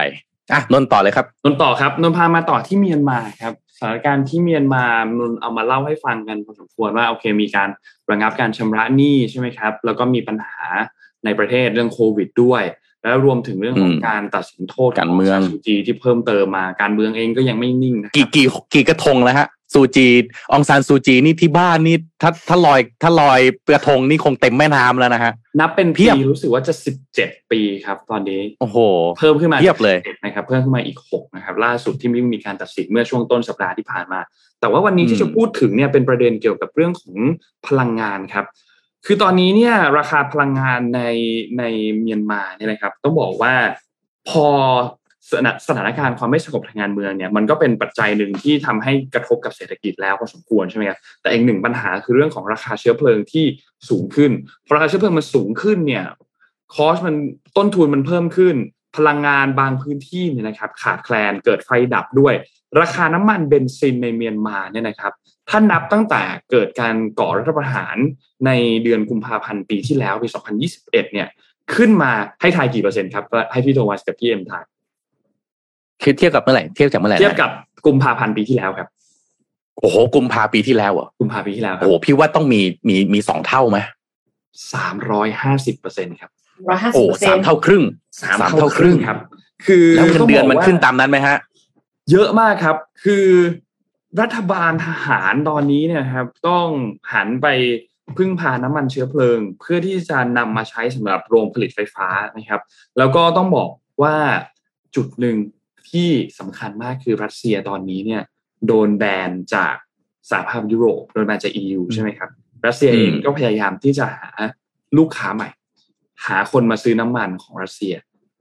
ก็เลยซึ่งนั่นก็ทำให้คือ เมียนมาตอนนี้นะครับ ล่าสุด คุณซอมินตุน คนนี้เป็นโฆษกกองทัพของเมียนมาครับเออกมาแถลงบอกว่าตอนนี้ได้รับอนุญาตให้นำเข้าน้ำมันจากรัสเซีย ซึ่งเป็นน้ำมันที่มีคุณภาพสูงและที่สำคัญคืออมต้นทุนต่ำนะครับ โดยในเดือนกันยายนเนี่ยจะเริ่มมีการจัดส่งน้ำมันมาที่เมียนมานะครับ เพราะว่าตอนนี้ได้มีการเปิดประเด็นมีการหารือกันแล้ว เกี่ยวกับทั้งเรื่องของน้ำมันเรื่องของก๊าซนะครับ ก็ก่อนหน้านี้เนี่ยถ้าใครจำได้พลเอกอาวุโสมินออนไลน์เนี่ยเดินทางไปที่รัสเซียเมื่อเดือนที่แล้ว นะครับแล้วก็มีการพูดคุยมีการเจรจากันประเด็นเรื่องเกี่ยวกับน้ำมันประเด็นเรื่องเกี่ยวกับพลังงานเองก็เป็นหนึ่งในนั้นนะครับ นอกจากนี้เนี่ยเมียนมายังอยู่ในระหว่างการพิจารณาที่จะทำโครงการสำรวจน้ำมันในประเทศ ร่วมกับทั้งรัสเซียแล้วก็จีนด้วยนะครับ โดยปัจจุบันตอนนี้เนี่ยนะครับรัสเซียเอ้ยเมียนมาเนี่ยมีการนำเข้าเชื้อเพลิงเนี่ยผ่านทางสิงคโปร์นะครับ ก็ทั้งนี้ทั้งนั้นครับอย่างที่ทุกคนทราบครับว่ารัฐบาลทหารเมียนมา ก็ยังคงมีสัมพันธ์อันดีกับทางด้านของรัสเซียนะครับ เพราะว่าทั้งสองชาติเองก็คือเหมือนเป็น จะบอกว่าเป็นเพื่อนที่โดนสิ่งเดียวกัน ก็คือโดนคว่ำบาตรจากทางชาติตะวันตกเหมือนกันเนี่ยนะครับ ฝั่งของเมียนมามีการก่อรัฐประหารใช่ไหมครับ ฝั่งรัสเซียมีการส่งทหารเข้าไปที่บริเวณของยูเครนนะครับ ทั้งสองชาติก็เลยมีความสัมพันธ์ที่แน่นแฟนกันทางด้านการทหารนะครับ รัสเซียเองก็มีการจัดหาอาวุธ ฝึกอบรมทางทหารให้กับกองทัพของเมียนมาด้วยนะครับ อันนี้ก็เป็นอีกจุดหนึ่งที่จะเอ่อให้ในเรื่องของการส่งออกน้ำมันจากรัสเซียไปยังเมียนมาครับอันนี้ก็จับน่าจับตามองมากนะครับ เพราะว่ากระทบหนักจริงๆครับปัญหาการขาดแคลนน้ำมัน ไม่ว่าจะเป็นราคาที่แพงมากอืมรวมถึงการขาดแคลนในบางพื้นที่ทำให้ไฟฟ้าดับด้วยนะครับรอติดตามดูครับว่าจะเป็นอย่างไรครับ ก็ถ้าแบบ มันเศรษฐกิจมันเป็นขนาดนี้บางทีก็จะมาเรื่องการเมืองไม่ไหวนะคือใครขายถูกได้ก็ก็ซื้อไว้ก่อนเหมือนกันนะใช่ไหมฮะเราจะมาแบบโอ้ยไม่ได้มีจุดยืนทางการเมืองหรือไงก็คงไม่ได้มั้งสามร้อยห้าสิบเปอร์เซ็นต์แม่เจ้าขก็มีควสัมพันธ์กันอันดีกันอยู่แล้วนนท์คิดว่าก็คงเออคงไม่ไม่ได้เป็นอิชชูมาก เพราะว่าก็เพิ่งมีการเดินทางไปเยือนที่รัสเซียด้วย อืมเนาะอีกอะอันหนึ่งมาที่โทมัสขอขออะเอานนท์ต่อนิดเดียวครับเอาเลยครับ คือ จำอดีตประธานาธิบดีโกตาบายาราชปักษาได้ใช่ไหมครับ ที่เดินทางเออแกเป็นไงบ้างฮะแกสรุปแกไปไปอยู่ไหนแล้วตอนเนี้ยกลับกลับออกบ้านจากไปศรีแล้ลัวงเหรกาอคะปุ๊บยังครับยังอยู่ครับ ไปมาลดีฟพอไปมาลมาลดีดีฟฟไปสิงคใกล้โปๆใกล้ร์ไปสิงคโปร์ปุ๊บเพิ่งมาไทยใช่ไหมครับ ก็ล่าสุดเนี่ยนะครับ มีกระแสข่าวเป็นสื่อท้องถิ่นของศรีลังกาเนี่ยเขามีการรายงานออกมานะครับบอกว่าเนี่ยเดี๋ยววันที่ 24 สิงหาคมนี้เนี่ยโกดาวายาราชปักษาจะเดินทางกลับไปที่ ศรีลังกาอืมนะครับแกกลับซึ่งเป็นได้ข้อเหรอครัมูบลซึ่งแกกลับได้ใช่ไหมฮะอ่าคือกลับได้หรือเปล่า แต่ข้อมูลอันนี้เนี่ยก็ก็ก็ไม่ใช่ข้อมูลที่เป็นแบบเพียงแค่ข่าวหรือไม่น่าเชื่อถือ แต่เป็นข้อมูลจากคุณอุดายังก้าวีราตุงกาคนนี้เป็นอดีตนักการทูตศรีลังกาประจำอยู่ที่รัสเซีย และที่สำคัญก็คือเป็นหนึ่งในคนที่ใกล้ชิดกับโกดาบายาเนี่ย ให้ข้อมูลนี้ออกมานะครับ เพราะฉะนั้นก็น่าติดตามครับว่าการเดินทางกลับไปครั้งนี้เนี่ยจะเป็นอย่างไร แต่ทางด้าน คุณรานิววิกรมสิงเหที่เป็นประธานาธิบดีคนใหม่เป็นอดีตนายกอะนะครับอืมก็เคยให้สัมภาษณ์เหมือนกัน บอกว่าเขาคิดว่าโกดาเวียไม่น่าจะเดินทางกลับประเทศในเร็ววันนี้ เพราะว่าสถานการณ์ในประเทศเองก็ยังคุกรุ่นอยู่ยังดุเดือดอยู่นะครับ เพราะฉะนั้นถ้าเดินทางกลับมาอาจจะยิ่งทำให้สถานการณ์ต่างๆ ยิ่งรุนแรงมากขึ้นหรือเปล่า อันนี้ก็เป็นอีกจุดหนึ่งที่น่าจับตามองว่าสุดท้ายแล้ววันที่ 24เนี่ยจะไปอยู่ไหน จะจะเดินทางกลับไปที่ศรีลังกาหรือเปล่า แต่ถ้าพูดถึงว่ายังคงพำนักอยู่ที่ไทยได้ไหมต้องบอกว่ายังได้อยู่รู้สึกว่าจะมีกรอบเวลาที่ยังเหลือเวลาอีกหลายวันเหมือนกันนะครับ อืมจริงๆ ไม่อยากให้อยู่ไทยนะคือ อืมคือใช่ไหมเออ ไปไปไปอยู่ที่อื่นดีไหมฮะเออจะไปที่ไหนนี่สิเราน่ารอดูครับ อืมครับอะพี่พามาต่อที่ไทยบ้างนะครับครับนี่เอ็มกับนนท์เราติดตามเรื่องการเอาสายไฟฟ้าลงดินไหมได้ติดตามบ้างไหมฮะไม่ได้ จริงๆจึงพูดสายไฟฟ้าไม่ถูก สายสื่อสารสายสื่อสายสายอ่าสื่อสารอ่า เดี๋ยว เดี๋ยวการไฟฟ้าจะมาว่าอีกเอ้ยไม่ใช่สายผม มันเป็นสายสื่อสารเท่านั้นเลยนะครับ ทีนี้คือเอ่อไม่แน่ใจหลายท่านอาจจะไม่ไม่เคยทราบนะ แต่ว่าหนึ่งในคนที่ทำโครงการเรื่องจะเอาสายสื่อสารลงดินเนี่ยนะฮะมูลค่าหนึ่งหมื่นเก้าพันล้านบาทนะนั่นก็คือกรุงเทพธนาคมนะฮะกรุงเทพธนาคมซึ่งเป็นวิสาหกิจ ภายใต้ภายใต้ไอ้กทมเนี่ยนะซึ่งถ้าจำกันได้นะงบประมาณกทมเนี่ย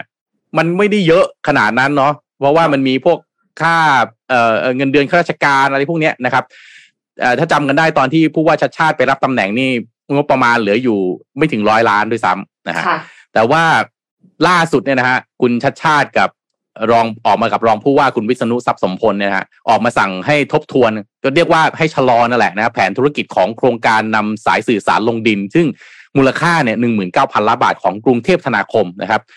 เพราะว่ามูลค่ามันสูงเกินไปครับ แล้วก็อีกเหตุผลหนึ่งคือมันไปซ้ำซ้อนกับงานของบริษัท NT หรือเปล่านะครับ ซึ่งภายหลังจากการประชุมผู้บริหารกรุงเทพมหานครนะครับก็ออกมาแถลงข่าวนะครับ เรื่องโครงการที่ว่าเนี่ยนะครับคุณชาชาติบอกว่า เรื่องที่มีความกังวลก็คือ KT หรือกรุงเทพธนาคมเนี่ยนะครับเอาใช้งบประมาณหมื่นเก้าพันล้านเนี่ยมันสูงเกินไปนะโครงการทำไปแล้วเฟสแรก แต่ยังไม่มีโอเปอเรเตอร์รายใดสนใจ เช่าท่อสายสื่อสารใต้ดินนี้ คือเขาต้องเข้าใจงี้ก่อนนะฮะเอาลงดินนี่แบบคือคุณไปทำท่อ เสร็จแล้วก็ไปโอเปอเรเตอร์นะมาเช่ารายได้ก็จะเป็นเหมือน recurring ใช่ไหมฮะให้โอเปอเรเตอร์แต่พอทำทำไปเฟสแรกเสร็จแล้ว ไม่มีโอเปอเรเตอร์มาเช่าเลยนะครับ ดูแล้วนี่เดี๋ยวทำไปเรื่อยๆเนี่ยงบประมาณสูงนะฮะรายได้ไม่เข้านะครับนั่นก็เลยให้กลับไปทบทวนใหม่นะครับ โดยให้กรุงเทพธนาคมเนี่ยตรวจสอบว่าหากจะมีการทำโครงการต่อ แต่ถ้าไม่มีเอกชนรายใดมาเช่าเลยเนี่ยมันจะเกิดปัญหาตามมาอีกเป็นหางว่าวในอนาคตหรือเปล่านะครับ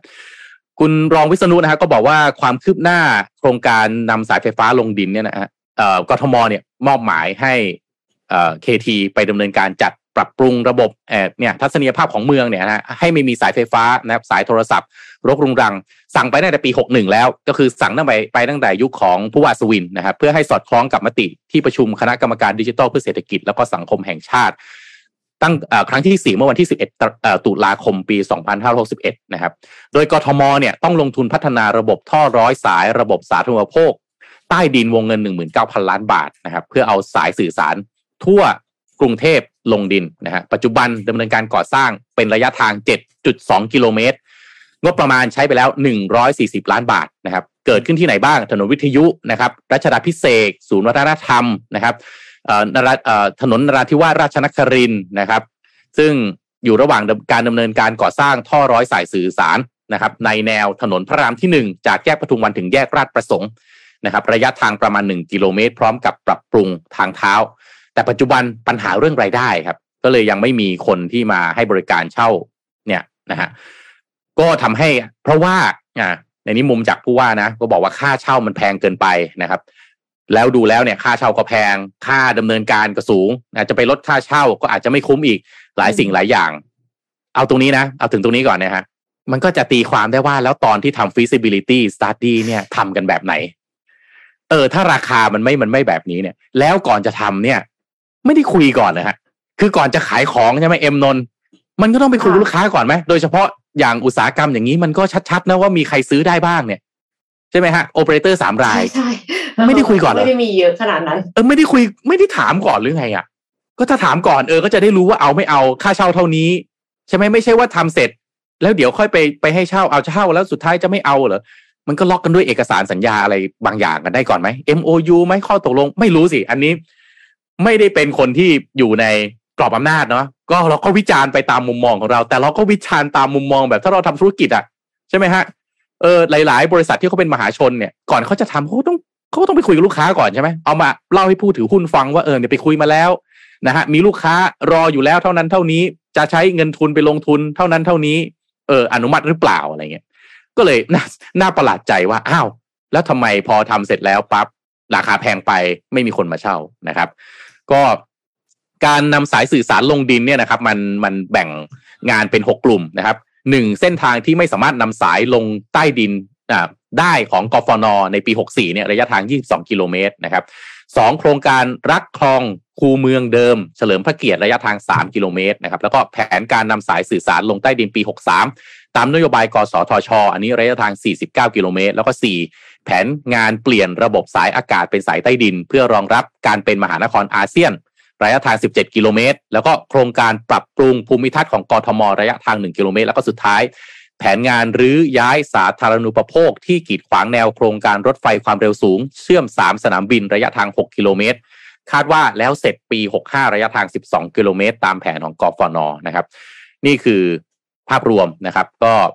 อ๋อมีส่วนสุดท้ายคือส่วนของแผนการจัดระเบียบสายสื่อสารของสำนักงงาน กสทช ในพื้นที่ของกฟน กลุ่มเร่งด่วนระยะทางรวม 400 กิโลเมตร แบ่งเป็น 2 กลุ่มย่อยนะครับ กลุ่มแรก 39 เส้นทางนะครับ ระยะทาง 104 กิโลเมตร แล้วก็กลุ่มย่อยที่ 269 เส้นทาง ระยะทาง 306 กิโลเมตร ก็งานไม่เล็ก ถือว่างานใหญ่มากนะครับ แต่ว่างบประมาณมีพอหรือเปล่า ถ้าทำไปแล้วอ่า business model มันคุ้มค่าหรือไม่ หรือว่าเป็นงบประมาณ หลวงล้วนๆเลย บอกว่าโอเค ไม่เป็นไรไม่ต้องมีรายได้ก็ได้ เพราะว่าเราต้องทำเพื่อที่จะให้เอ่อภูมิทัศน์ของกรุงเทพมหานครมันดี แต่ทั้งนี้ทั้งนั้นตอนนี้โครงการ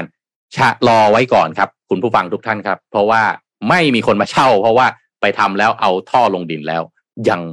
มาไม่โดนใจของโอเปอเรเตอร์ตามที่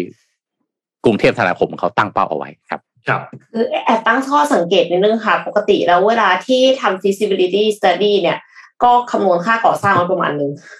เสร็จแล้วปรากฏว่าค่าก่อสร้างเนี่ย มันมักจะมากกว่า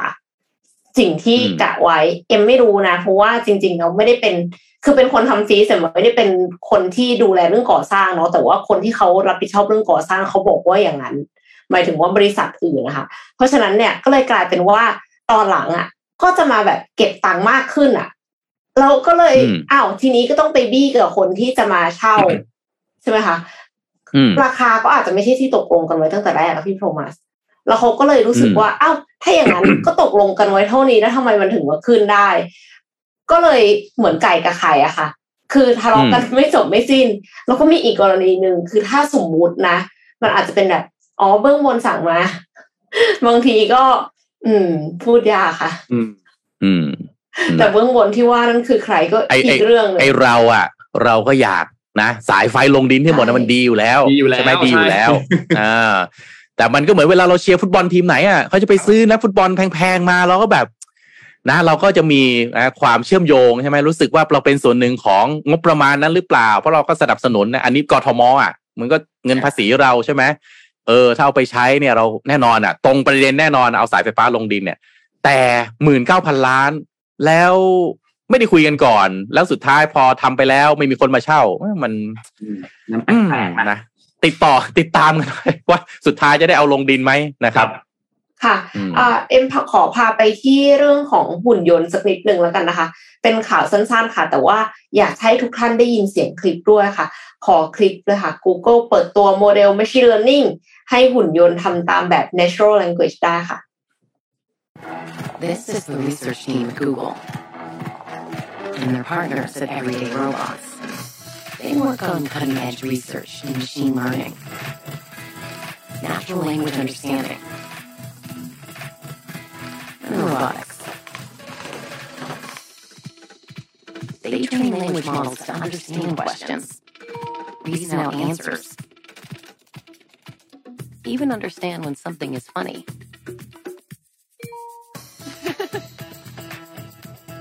Funny in the loosest sense of the word. Language models power much of the helpful technology we use online today. But imagine if they could not only understand you, but work with something in the real world that can learn to help you out. Working together, these researchers have combined the latest language model with the advanced capabilities of a helper robot.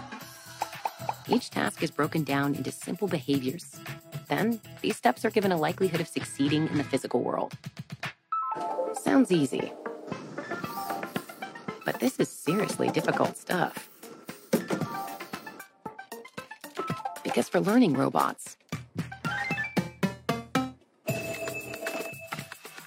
sometimes the smallest things can be the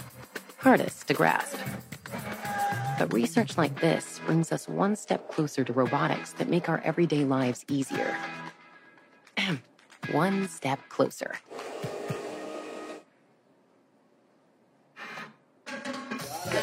Good job. ตอนที่หุ่นยนต์เอามา เอา เอาฟองน้ำมา แล้วจะยื่นอ่ะ ลุ้นมากเลยนะตอนดูแล้วคือบอกว่าลุ้นมากว่าตกลงมันจะยื่นให้ไหมนะยื่นยังไงเออตกลงจะยื่นได้หรือเปล่านะเข้าใจหรือเปล่านะคะ Google Research และหุ่นยนต์ผู้ช่วย Everyday Robots เนี่ยเขาเปิดตัวโมเดล Machine Learning เพื่อให้หุ่นยนต์เข้าใจคำสั่งแบบ NLP หรือว่า Natural Language Processing ซึ่งก็คือภาษาพูดของมนุษย์เนี่ยนะคะและสามารถปฏิบัติได้อย่างถูกต้องโดยชื่อว่า Palm Stay Can หุ่นยนต์บอกว่า Palm Stay Can พามเซแคนเนี่ยเป็นการเรียนรู้ชุดภาษาธรรมชาติและแปลงออกมาเป็นการกระทำสำหรับหุ่นยนต์ ผู้ใช้งานอาจป้อนข้อมูลด้วยการสั่งงานผ่านเสียง หรือว่าส่งข้อความก็คือตัวอย่างอย่างที่เขาทำให้ดูว่า สมมติว่าตอนพิมพ์คุยกับ AI อย่างเงี้ยแล้วแบบมันเก็ตว่าเราพยายามจะ make jokes อะไรมุกตลกอะไรนะคะ โดยมีทั้งงานง่ายๆไปจนถึงงานที่มีความซับซ้อนต้องตีความ อย่างเช่น ฉันทำน้ำส้มหกช่วยจัดการให้หน่อย แล้วทำความสะอาด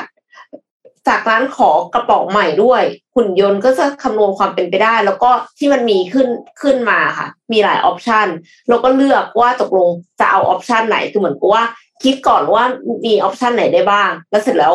ใช้ AI ตัดสินใจว่ามันควรจะใช้ออปชันไหนนะคะ ก็เริ่มงานเก็บกระป๋องไปทิ้งไปหยิบผ้ามาเช็ด แล้วก็เอาน้ำส้มกระป๋องใหม่มาให้เป็นต้นค่ะ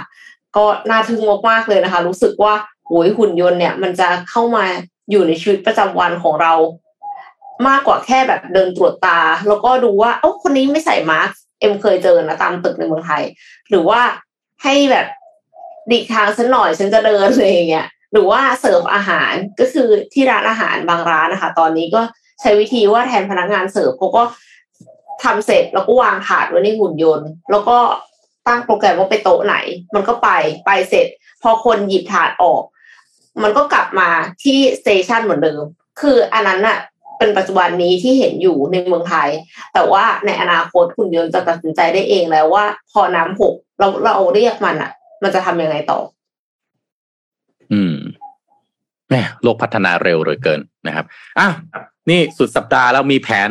ทำอะไรกันบ้างครับ ผมชวนไปดูหนังแล้วกันอ่านนท์กับเอ็มล่าสุดเข้าโรงหนังล่าสุดเมื่อไหร่ครับ ก่อนโควิดค่ะโหพี่โควิดนานใช่ไหมมาก ใช่นานมากไม่ไม่เออนานนานมากขนาดนั้นครับ อ่า นี่พี่ชวนไปดู นี่นี่เขาเข้าเข้าแล้วด้วยนะ ใจฟูสตอรี่ดูโปสเตอร์แล้วพี่บอกเลย ใครชอบใครชอบ Love Actually น่าอืมนี่ทรงประมาณนั้นนะฮะเข้าฉายไปแล้วนะ เมื่อ 11 สิงหาคมที่ผ่านมา เป็นภาพยนตร์ของไทยเมเจอร์ แล้วก็ M39 นะครับ หนังเรื่องนี้ก็เป็นเรื่องราวของนะฮะห้าคู่หนุ่มสาวนะครับ ที่เนาะ เวลาเป็นวัยรุ่นนะเอ็มนน์ก็เอ็มนน์ก็เพิ่งผ่านช่วงวัยรุ่นมาไม่นานเหมือนพี่นะฮะก็เราก็ยังนะผ่านช่วงวัยรุ่นมาไม่นานเท่าไหร่เองนะฮะเรื่องความรักเนี่ยมันก็นั่นแหละ เป็นความวุ่นวายนะครับ ก็ต้องนะช่วยกันอ่าหาทางกันแก้ไขกันนะครับ ก็เล่าเรื่องราวของอคนห้าคู่นะครับที่เอนะความรักก็เกิดขึ้นห้าแบบนะตอนแรกก็คือ เขาบอกว่าเป็นชื่อว่าตอนคนแปลกหน้านะครับเป็นเรื่องราวของคนหนุ่มที่เขียนบทหนังคือเดี่ยวที่ไม่ชอบตอนจบแบบ happy ending ก็เลยได้เจอกับบัวนะขณะที่แม่นั่งเฝ้าแม่ที่ป่วยหนักอยู่ ICU นะครับ ก็จากคนแปลกหน้าก็กลายเป็นเพื่อนกัน แล้วก็ทำให้นะบทหนังก็ทำให้หัวใจของทั้งสองคนเปลี่ยนไปนะครับ อีกตอนที่สนใจนะคนตรงข้ามนะฮะโขมนะฮะหนุ่มวัย 30 นิดๆ ก็เป็นฝ่ายไอทีของบริษัทที่หยุดทำการมาหลายวัน ชอบเล่นเกม แล้วก็ชอบการเอาชนะในทุกๆ เรื่อง ก็เลยพนันนะฮะกับเพื่อนร่วมงานว่า นะเฮ้ยไปพนันเงินจีบหญิง ตึกตรงข้ามนะชื่อจริง ๆ มาพักอยู่ตึกตรงข้ามนะฮะแล้วก็นี่มีอีกหลายอันนะครับ ก็พี่ไปอ่านดูนะผู้กำกับเนี่ย คุณตุ๋ยพฤกเอมารุจิเนี่ยนะครับเขาถามว่าไอเดียเรื่องนี้มาจากไหนนะคุณผู้กำกับก็บอกว่าตอนที่ทุกคนต้องอยู่บ้านล็อกดาวน์กันเนี่ยผู้กำกับก็บอกว่าว่างมากนะครับก็เลย เขาก็เลยเขียน concept หนังเรื่องนี้ขึ้นมานะครับ แล้วก็ทำเป็นข้อความทำเป็นอะไรนี่ออกมานะฮะแล้วก็รู้สึกว่า เออ หนังมันมันก็น่าสนใจก็เลยไปเสนอนะครับ แล้วก็กลายเป็นสุดท้ายมาได้ผลิตนะครับ อยากเล่าเรื่องอยากเอาสิ่งที่ตัวเองเนี่ยอยากเล่าลงไปในช่วงที่ล็อกดาวน์นะแล้วก็เขียนบทหนังนี้ขึ้นมานะครับ แล้วก็มันเป็นหนังแบบ romantic comedy นะฮะเป็นเรื่องราวที่ทำให้คุณใจฟูขึ้นมาตรงตามตัวชื่อหนังเป๊ะๆเลยนะครับ ทางด้านผู้อำนวยการสร้างนะคุณวิสูตรพูลวรลักษณ์เนี่ยนะครับ จากไทยเมเจอร์นะครับพี่ก็ไปอ่านดูนะเออเขาเวลาเขาทำหนังเนี่ยเขาเขามองยังไงนะครับคนก็ถามว่าทำไมถึงอยากทำหนังเรื่องนี้นะครับ คุณวิสูตรก็บอกว่าคืออยากทำหนังรักที่คนดูดูแล้วหัวใจพองโต มีความสุขรู้สึกว่าเออชีวิตมันอิ่มเอม แล้วก็รู้สึกว่ามันเหมาะกับ character ของไทยเมเจอร์ดีนะฮะ คุณวิสูตรก็กำลังอยากทำหนังรักพอดี แล้วก็พอดีทางผู้ในทางเนี่ยผู้กำกับนะฮะมีบทหนังรักส่งเข้ามาก็เลยรู้สึกว่ามันดีมากๆนะฮะการทำหนังเรื่องหนึ่งสิ่งที่ยากที่สุดก็คือการหาบทภาพยนตร์นะเพราะฉะนั้นถ้ามีบทภาพยนตร์ดีๆ สักเรื่องมาอยู่ในมือก็เหมือนมีของขวัญจากพระเจ้าเลยนะนี่คุณวิสูตรบอกนะครับ แล้วก็ไปที่คุณผู้อำนวยการสร้างคุณปัญชลีนิธิจิระโรจน์นะครับ เป็นกรรมการผู้จัดการแล้วก็ผู้อำนวยการผลิตของ M39 นะครับ ก็ คนก็ถามถามว่าไอเดียเริ่มต้นของหนังเนี่ยมาจากไหนนะคุณนกก็บอกมาจากคุณนกเองนะคือเหตุการณ์ในชีวิตเนี่ย มันสอนว่า ถ้าคุณยังมีโอกาสทำดีต่อกัน ต่อคนรอบข้างนะสุดท้ายแล้ว มันจะมาที่เรื่องของความรักนะครับ แล้วก็ความรักที่ไม่ใช่เฉพาะหนุ่มสาว จริงๆมันใหญ่กว่านั้น มันมีความรักของพี่น้อง รักพ่อรักแม่นะรักญาติผู้ใหญ่รักได้หมดทุกคนนะครับ เป็นที่มาว่าตรงนี้เนี่ยจากหัวใจแฟบๆความรู้สึกห่อเหี่ยว มันก็มีบางอย่างที่ทำให้เรา เรียนรู้ได้ว่าความสวยงามเนี่ยมันมีอยู่รอบตัวนะครับ แล้วก็ทำให้หัวใจพองโตได้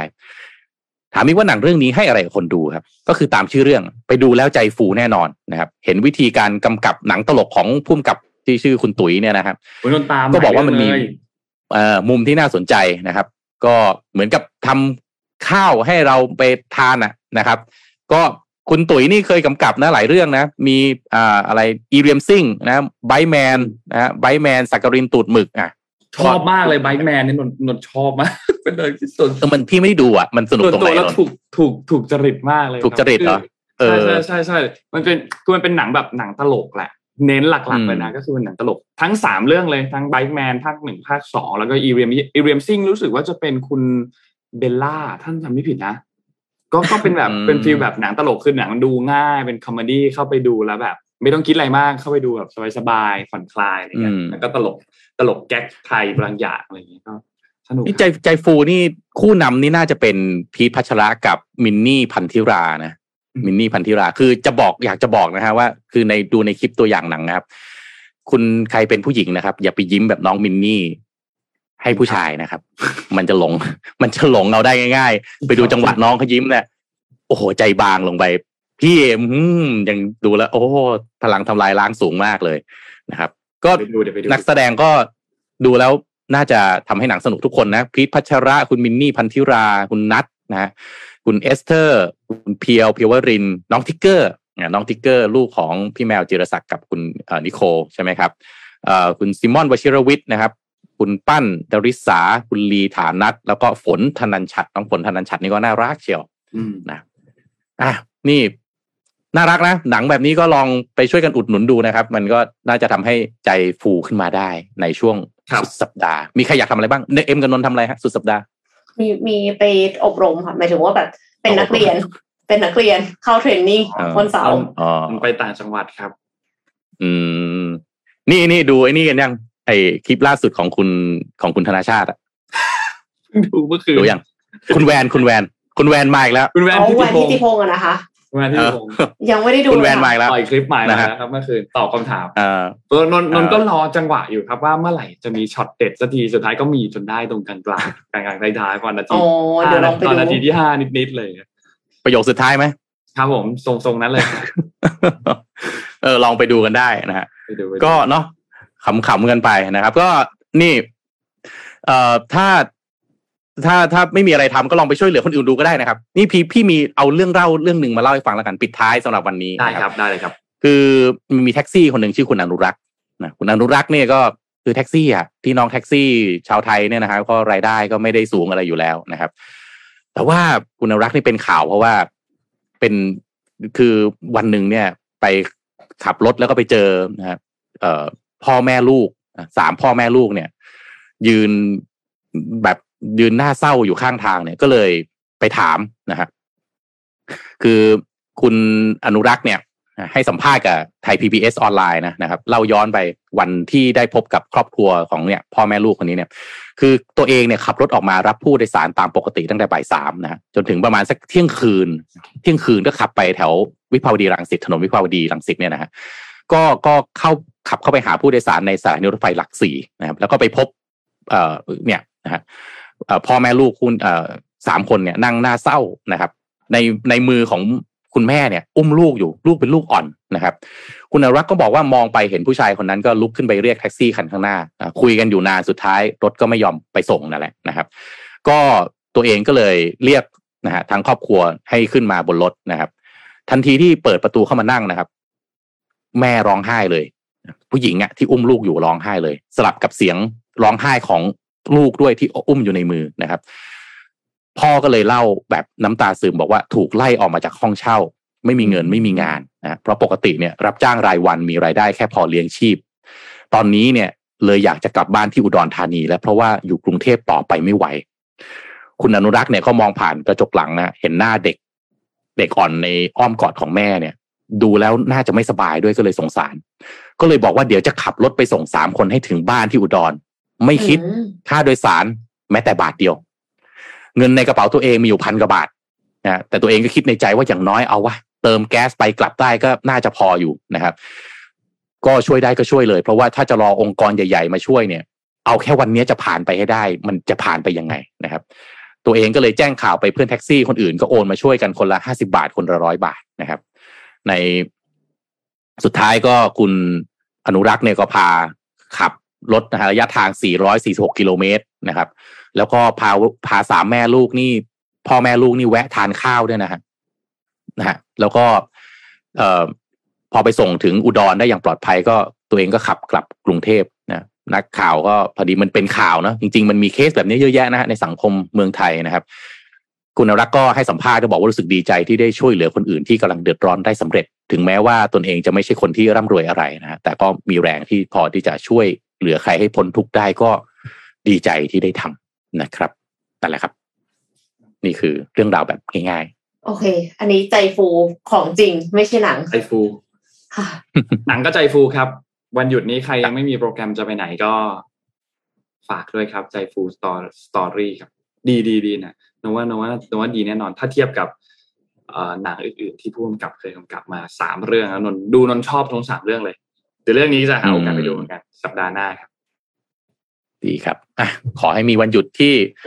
มีความสุขนะครับ แล้วก็ relax นะครับ เพื่อที่จะรับกับอาทิตย์ใหม่ที่กำลังจะเข้ามาถึงนะครับครับ วันนี้ขอบคุณ SCB ครับ ผู้สนับสนุนแสนใจดีของเรานะครับ ขอบคุณ SCB มาก ๆ นะครับ ที่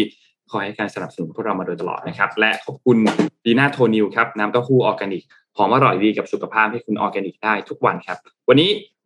เราสามคนลาไปก่อนครับ ขอบคุณท่านผู้ฟังทุกคนมากๆครับ แล้วพบกันใหม่อีกครั้งหนึ่งในวันจันทร์ครับ สวัสดีครับ สวัสดีค่ะครับ Mission Daily Report